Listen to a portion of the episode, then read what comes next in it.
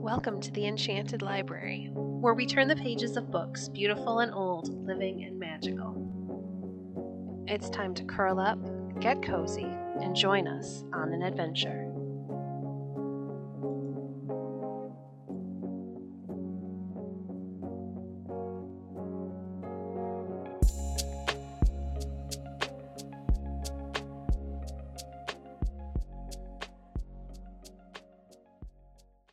Today we're reading An Enchanted Garden by Mrs. Molesworth. Chapter 7 All was silent too in the little kitchen as the old woman's voice died away and the click of her knitting needles ceased. Alex was the first to speak. That was a lovely story, she said approvingly. It will give Rafe and me a lot to talk about. It is so interesting to think what we would wish for if we had the chance.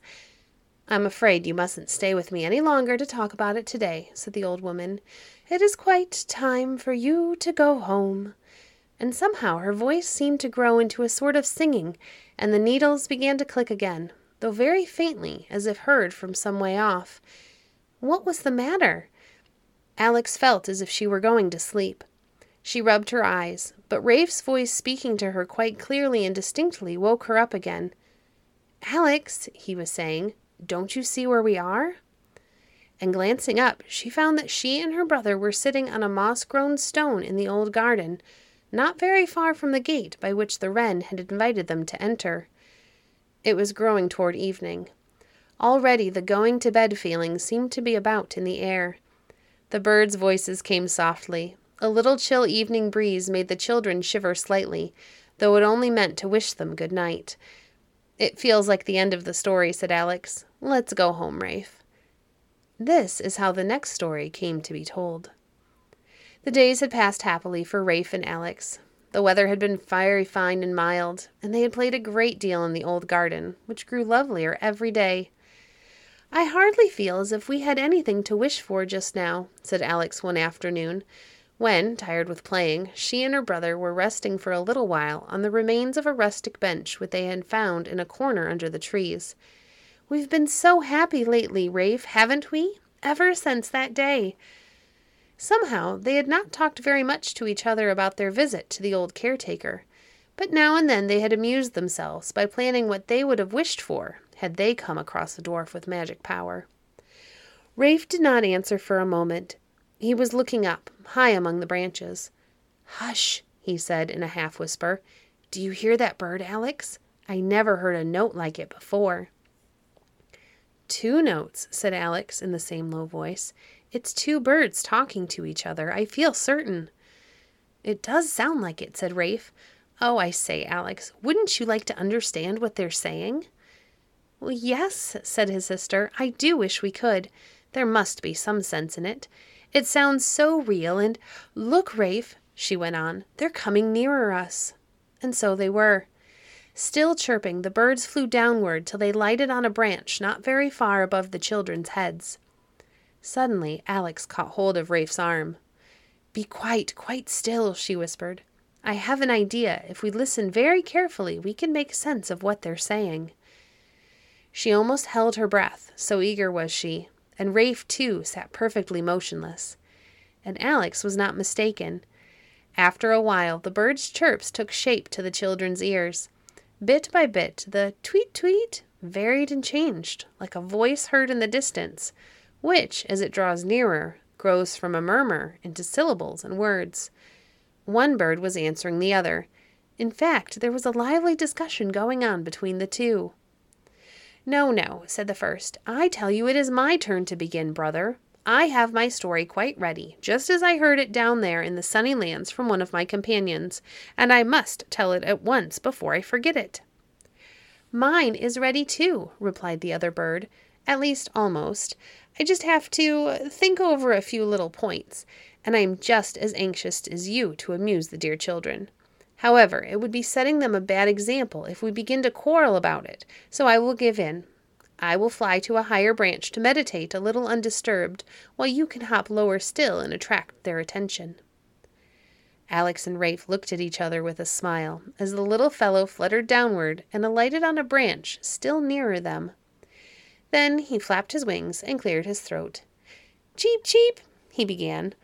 At least, that is what it would have sounded to anyone else. But the children knew it meant, Good afternoon. Thank you, they said.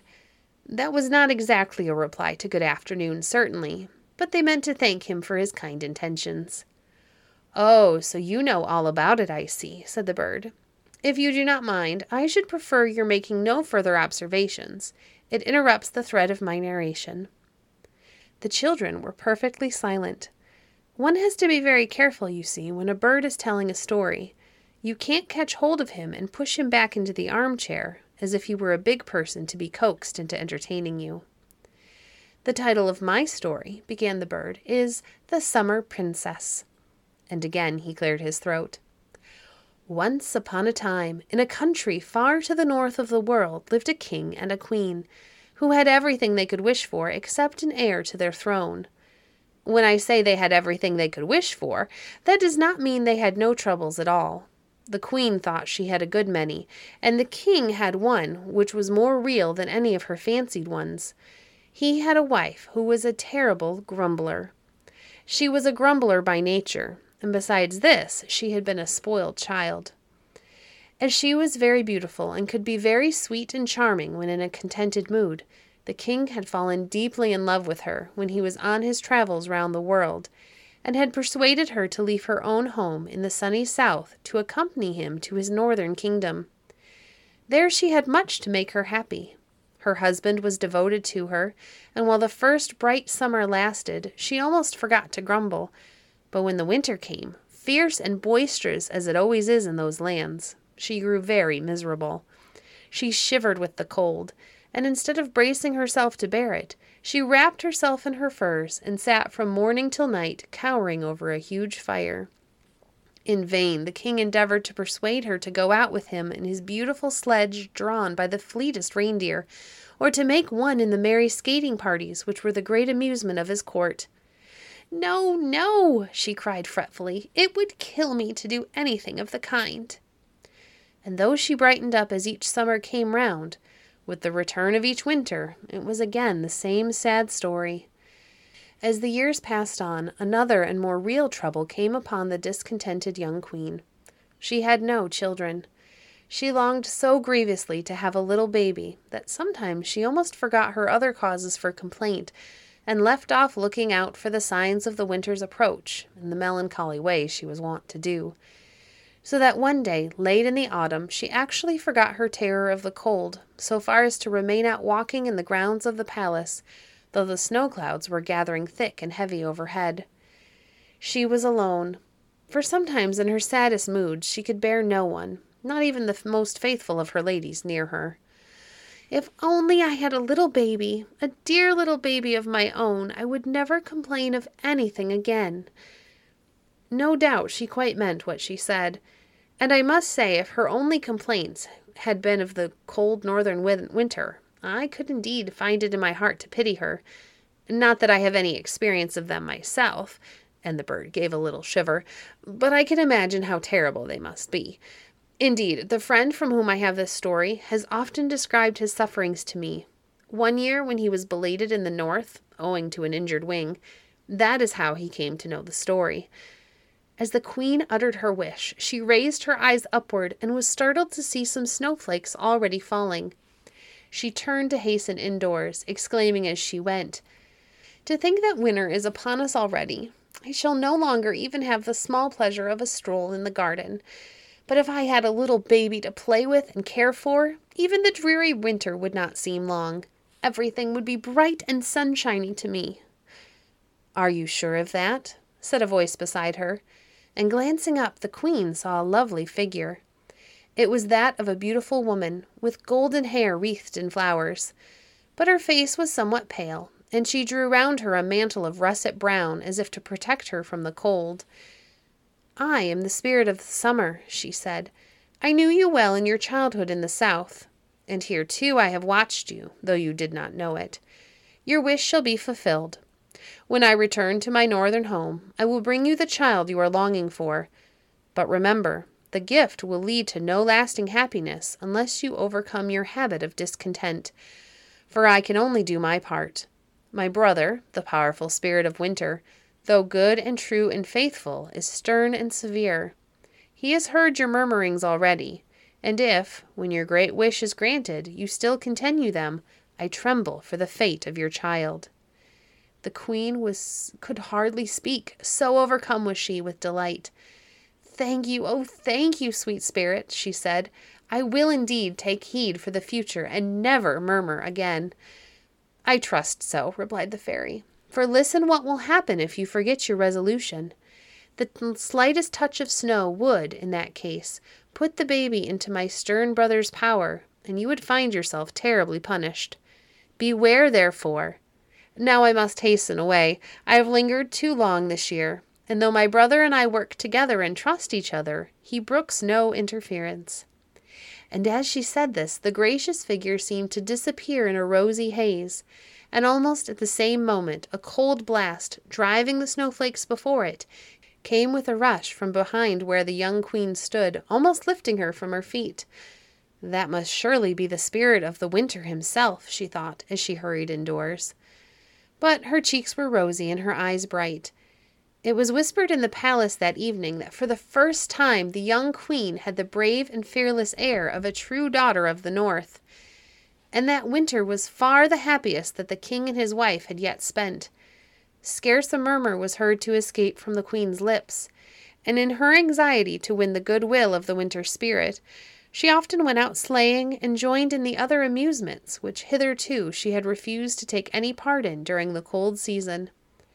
More than once, even, she was heard to express admiration of the snow covered mountains or of the wonderful northern sunsets and clear, star bespangled skies. Nevertheless, the return of the warm and sunny days was watched for by her most eagerly, and the summer spirit was true to her promise. On the loveliest morning of all that year was born a baby princess, the prettiest baby that was ever seen, with dark blue eyes and little golden curls all over her head. A true child of the summer, said the happy queen. And strong to brave and enjoy the winter, too, I trust, added the king. She must be a true princess of the north, as her mother is fast becoming, I hope, he went on with a smile. But his words did not please the queen, though they were so kindly meant. With the possession of the baby, though she was so overjoyed to have her, the young queen's wayward and dissatisfied spirit began to return. She seemed to think that the princess was to be only hers, that the nation and even the king, who naturally felt they had a share in her, must give way in everything that concerned the child to its mother's will. She was even displeased one day when she overheard some of her ladies admiring the beautiful color of the baby's hair and saying it showed her a true daughter of the North. No such thing, said the Queen. It shows her a child of the sunshine in the summer, my sweet Rose, for so, to please the Queen, the baby had been named. On the whole, however, while the summer lasted, the Queen was too happy with her baby to give way to any real murmuring and once or twice, when she might have perhaps done so, there was wafted to her by the breeze the sound of a gentle Beware! And she knew that the summer fairy was near. So, for the first winter of the baby's life, she was on her guard, and nothing went wrong, except now and then when the king reproached his wife with overcare of the child when the weather was at all severe. Do you wish to kill her? The queen would reply angrily. I wish to make her brave and hardy, like all the daughters of our race, replied the king. But, not wishing to distress his wife, he said no more, reflecting it would be time enough when the little girl could walk and run to accustom her to the keen and bracing air of the northern winter. But in some strange, mysterious way, the princess, baby though she was, seemed to understand what her father felt about her. It was noticed that before she could speak at all, she would dance in her nurse's arms and stretch out her little hands with glee at the sight of the snowflakes falling steadily. And once or twice, when a draught of the frosty air blew upon her, she laughed with delight instead of shrinking or shivering. But so well were the queen's feelings understood that no one ventured to tell her of these clear signs that little Rose felt herself at home in the land of the snow. Thank you for joining us today. If you enjoyed today's episode, please leave a review on your favorite podcast platform and share our podcast with a friend. Stay connected by following us on Facebook at facebook.com slash enchantedlibrary. If you'd like to support the work we do, you can visit our Patreon page at www.patreon.com slash enchantedlibrary. We appreciate your support. Until next time, friends, happy reading.